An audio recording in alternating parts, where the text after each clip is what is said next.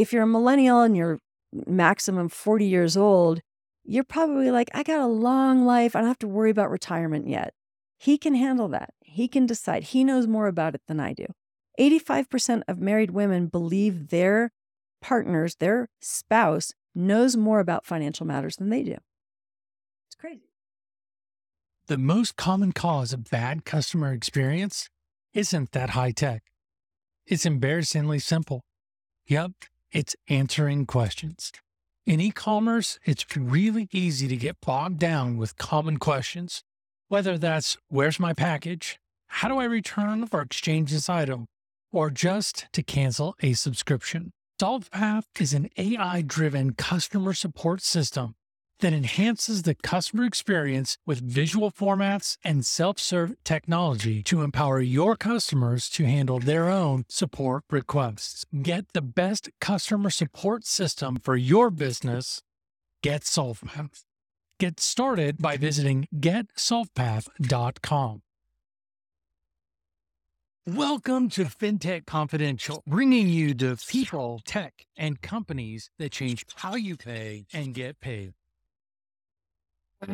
Robin, welcome to the show. Thank you. Yesterday, actually, it wasn't yesterday, earlier this week, uh, you screened your documentary, Savvy.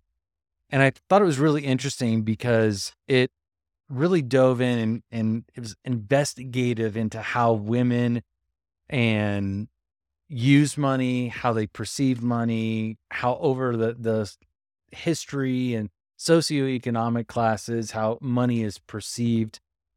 And it really asks the question of why has it always been why have women always been in the back seat when it comes to, to managing the money and the part that I found most interesting is the fact that you you premised it with how can they take control. It's not just talking about all the things that are bad, but it really switched it around to how to take control of them. Robin, with you and Finish Line features, you're director and producer on numerous. Of course, I had to pull you up on IMDb um, and looked at all of the stuff that you worked on. It's some really interesting stuff.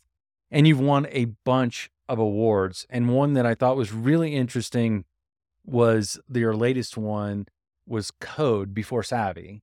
Um, and that that really opened my eyes to some of the things that I hadn't even thought about, some biases that I had, even though I have two children that um, are not cis in any sort of way. And so just seeing that whole interaction was really interesting for me with Savvy, you dove into the financial topic. What was the thing that really drove you to go into such a taboo topic, especially around women? Well, six years ago, I got divorced. And so the first time, for the first time in, in 24 years, I was solely responsible for my financial well being. And even though I grew up with, you know, a father who's an investment counselor and I have an MBA. I even worked in the stock market for a couple years. Um, I was not prepared uh, for just handling money on my own, and I it really humbled me. Um, and I thought, boy, if I've got this situation, right? If I'm in a situation where I'm really well educated and I'm a little intimidated by figuring out how much I need to save for retirement, how do I budget? Um, there must be other women suffering much worse than I right? So that's what made me interested in in this topic. And as you mentioned, I mean, traditionally, I, have I've made five films now, and four of them are are um, feature films that focus on uh, pressing societal issues, whether it was solving for ALS or unconscious bias or uh, debugging the gender gap in tech. Um, so I really felt like this was the next next subject that would hopefully have some effect and impact on its viewers to um, to change how they view money. When you were doing all the research, because being a creative myself, I know how much research goes into some of these things. I've never done a film, so I can only imagine how far it goes. What were the most important things that you learned through that journey of doing the research around financial technology? Yeah, and and a lot of this I have to give credit to my team because it, it really is all about having a team and having a team of very smart people. Um, the last thing you want to do is put some sort of a, a fact um, into a film and then have it debunked or have somebody you know realize that it's not right. So everything that's in that film is um, backed by sources, incredible sources, and that's really important to me as a filmmaker. I think the most shocking thing that I learned um, when I was making Savvy documentary was the fact that it's not just our grandmother's generation or our mother's generation or maybe our generation that are abdicating major financial decisions to somebody else, and usually that's the man in their life. Millennials, millennial women are tending to turn a blind eye to personal finance more than any previous generation. That's shocking. This is not something that's going away. It is not necessarily getting better. Why? It's complicated. And it's it's hard to tell. If I as I tell people, if there was a really easy answer to that, I wouldn't have a documentary film. But I'd say a lot of it is ambient belonging. Um, women don't feel comfortable in the world of finance uh, whether it's the jargon, the acronyms, um, whether it's the fact that there are, you know, 95% men in uh, the stock market world, uh, whether the vast majority of investment counselors and money managers and wealth advisors are men, women just don't feel comfortable. Um, and I think that what happens is the longer a woman sort of sidelines herself from really understanding personal finance and taking an active role in it, the wider her confidence gap becomes. And so, if you get married and if your husband or your partner is willing to take on the role of being the principal manager of finances, it is really easy to just be able to throw your hands up and say, okay, fine, good, phew, I don't have to deal with this. One less thing I have to One less about. thing I have to deal with. You know, I've got the kids and I've got my own job and I've got the volunteer hours and everything else. So I think I think that we do that. And I also think that especially that younger generation haven't yet felt their sort of vulnerability in the world, right? So if you're a millennial and you're maximum 40 years old, you're probably like, I got a long life. I don't have to worry about retirement yet. He can handle that. He can decide. He knows more about it than I do. 85% of married women believe their partners, their spouse, knows more about financial matters than they do. It's crazy. Hmm. Yeah, well, a story I like to tell is that um, I was with my son at the world premiere, and because of COVID, it was a drive-in. And so halfway through, that's the, really cool, by the way. Yeah, it was different. it was different. You know, it's it's kind of hard because you can't see whether the audience is laughing at the parts you expect them Mm. to, and so it's it's different. But um, I turned to the back seat halfway through the film to see if you know my kids were still awake, and my son was on his phone, and I was like, "Seriously, really?" And he goes, "Mom, I'm checking my credit score," and this is my 25 year old wow. son. Yeah, and I thought that's awesome. Like that is awesome. Yes, the film was made primarily with a female audience in mind, but the film is having impact on men and women. And in fact, after that screening, my son said to me, "Mom, like I don't think you should have the the the tagline say women and money because your characters are women, yeah, but these are lessons that everybody can learn from." So that actually brings me to the one thing I wanted to ask you is like, does the disparity found in the women that you interviewed does it spill over into the LGBTQIA plus community as well? Oh, absolutely. So, an interesting uh, fact that so let's see, UBS, the 2019 um, UBS study, Own Your Worth, um, is fascinating and it's filled with facts and it, and it really focuses on this. And they say that even in single sex marriages, so say two women, one tends to handle the finances more than the other. And one of them believes that the other person is more financially savvy. So it does spill into it. And I think you'd probably find that, although I haven't studied this, it's likely that you're going to find that um, in same sex marriages with men as well. It's rare that, you know, two people equally contribute to financial planning. So, you know, what is it in heterosexual relationships? Is it because we're afraid of emasculating our husband? Society pretty much tells men that it is their responsibility to handle the finances in the family. And so, is it emasculating? I mean, when women do assert themselves and want to take part, does it mean that we don't trust them? Does it mean that we don't um, you know, believe that they can actually do it. And I think secretly deep down, yes, there are men that are in the industry and that feel very comfortable taking on that role. They would likely be comforted by knowing that their partner understands finances and is financially savvy so that if something ever happened to him, they could take the financial reins, right? And, and handle the family without them. So I think that many well intended husbands would feel comforted by knowing that their partners were financially savvy. Um, but it's, and I have to say that, you know, men are not innately more savvy about money than women, but they do feel this pressure to take on that role. They do feel pressure to take on that role. And as whoever it is that's handling the personal finances, as they dig in and learn more, you know, make decisions about long term financial planning and what to invest in and whether they're investing in stocks, bonds, or crypto, they become more financially savvy. And their partner that's on the sidelines does not. And it's interesting. So, so my wife and I um, recently, I'd probably say in the last last year, and we've been together for 20 years. And just in the last year, the conversations around investing and all those different things have increased. The amount of time we spend talking to each other about those things have become more and more and more.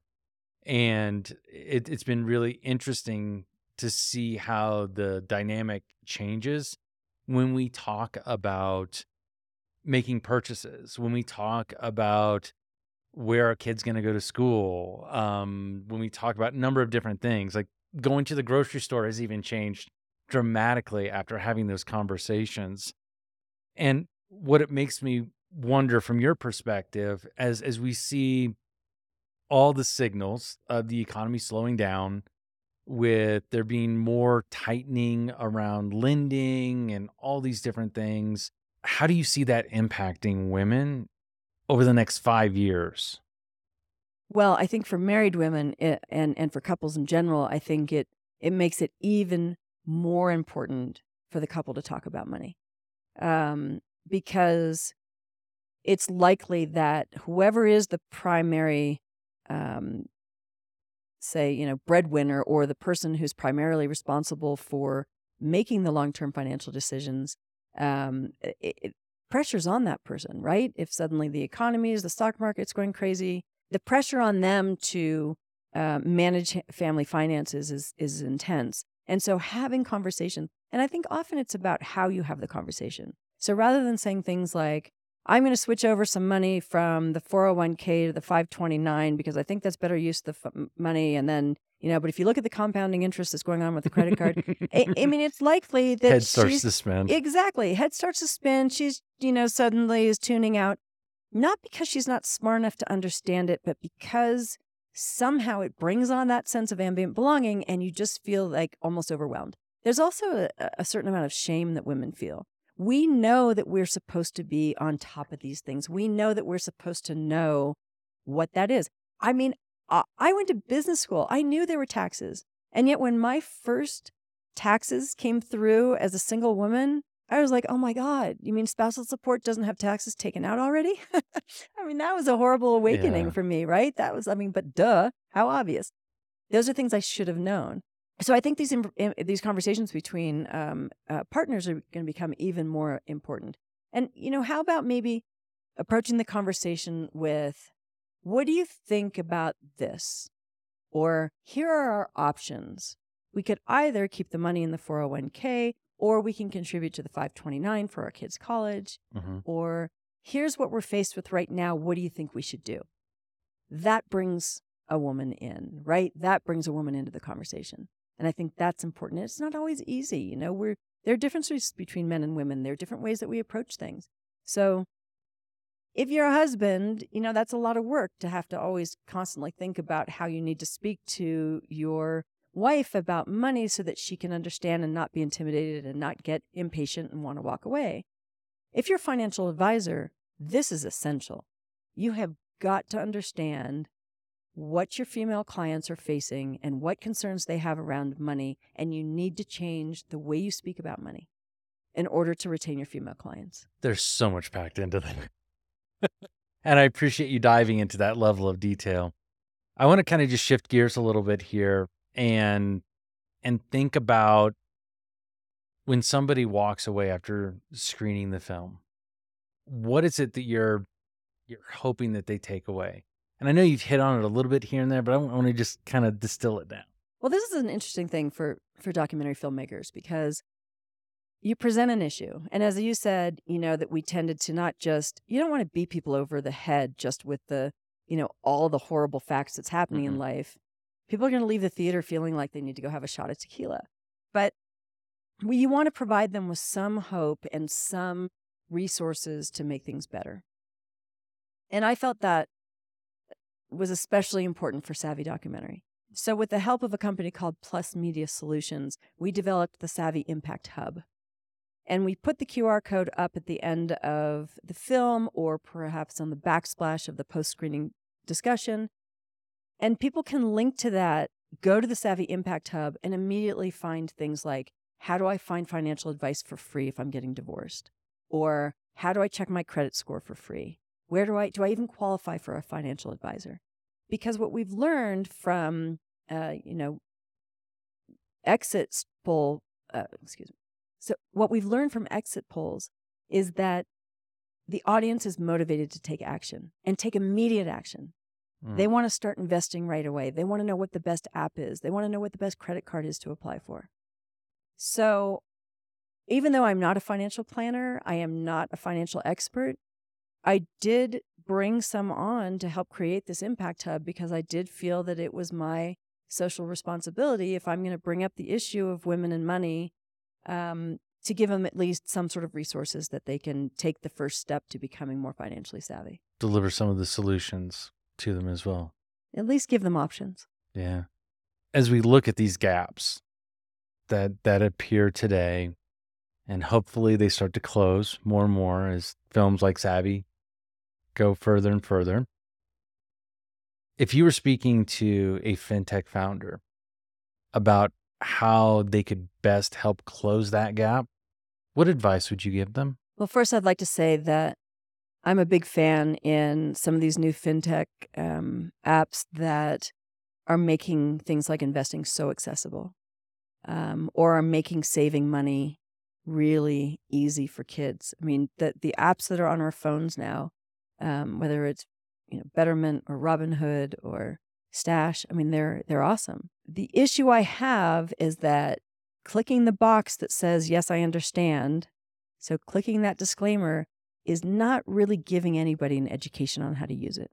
And when we're not considering about, you know, the the negative ramifications of not understanding what you have to u- to lose mm-hmm. if you're using some of these apps, it's pretty dangerous. We've already seen some issues happen, right?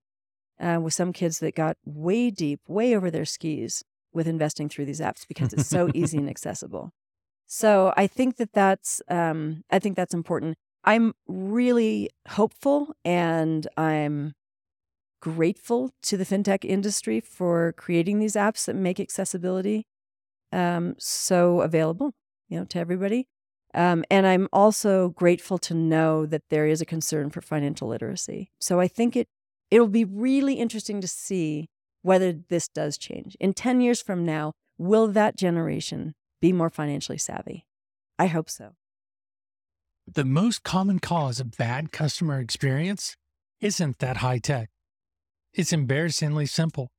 Yep, it's answering questions. In e commerce, it's really easy to get bogged down with common questions, whether that's where's my package? How do I return or exchange this item? Or just to cancel a subscription? SolvePath is an AI driven customer support system that enhances the customer experience with visual formats and self serve technology to empower your customers to handle their own support requests. Get the best customer support system for your business. Get SolvePath. Get started by visiting getsolvepath.com. What has it meant to you for the film being able to participate and to screen it at a technology conference focused around finances? No, this has been awesome. Now I want to find a bunch more of these type of conferences because people actually really care, right? Having standing room only in that screening, uh, even if people came in halfway through the through the film was a great feeling because um, as a filmmaker, that's what you want, right? You want butts and seats and you want people to appreciate the film. That's always the scariest thing as a, as a creator. You're putting yourself into this work. And when you put it out there for the world, you want it to be appreciated. So bringing it to, to this conference and to the FinTech conference, I think has been incredible. Um, and I love the the feedback that we're getting on how people really appreciate the content in Savvy documentary. So we're almost done, but I have to ask you as, as a creator as well. I'm always thinking about the next thing that I, I can create or a different way I can approach something. What is the next topic that's like, or topics that are kind of floating around in your head that you'd like to attack or tackle? Well, of course, reproductive rights. And I think clearly we need to um, address that. And the challenge there is to think about how to make an original film um, about a woman's right to choose. So that's in the back of my mind. I'm starting to have some uh, some interviews about that, not filming interviews, but just doing a little bit of research. I also think there's more to be done, maybe in a series format um, about money and not just women and money, but people and money. You know, I wish that the major platforms, I wish that the major networks could um, appreciate the the value of content such as we have in, in Savvy Documentary. Um, all the major networks turned this down for acquisition. And um, it leads me to believe that if you're not making a film that's salacious about sex or drugs or violence, it's really hard to um, make any money by making films. So, as much as I'd like to say, well, I'll just make a film that on a whim, whatever uh, moves me, I also have to think about is there an audience for that? And then I also think about, you know, is is there who's going to pay for it? Are there Mhm. funds to to to make this film? Does that make sense? No, totally. like how do you how do you fund a film like that?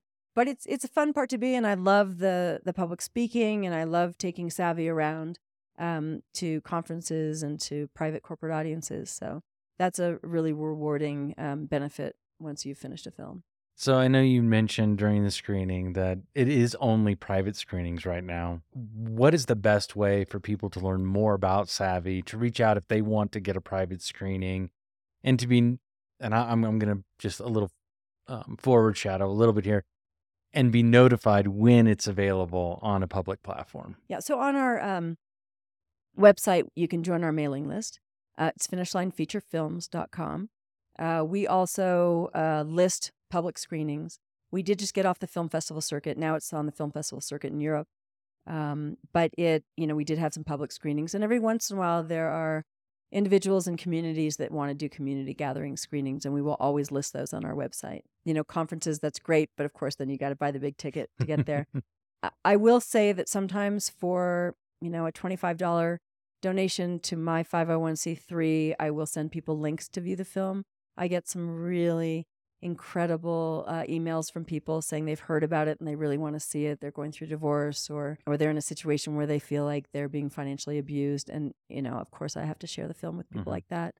I also get hit up all the time to do um, uh, screenings for nonprofit communities and for education, um, and I and of course I I do that, but I also have to make a living, um, and that's a real difficult pull, right? So as an independent filmmaker, I need to support myself. I need to keep the production team alive, um, the production company alive, but I also feel a social tug to get the film out there to as vast as an, of an audience as possible.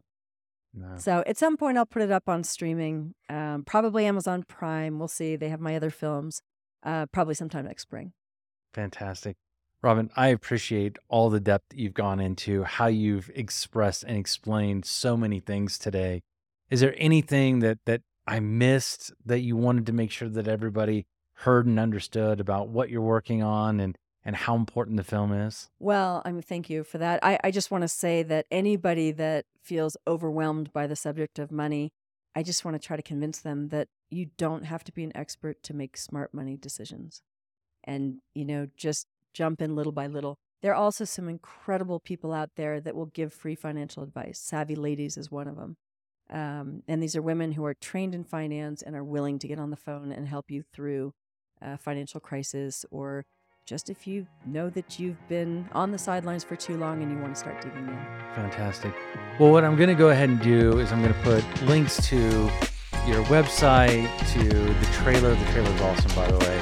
Uh, we'll, we'll do the trailer. We'll get all that stuff in there. If people want to contribute and help you on your journey, we'll make sure to have all that in there as well. And I really appreciate you taking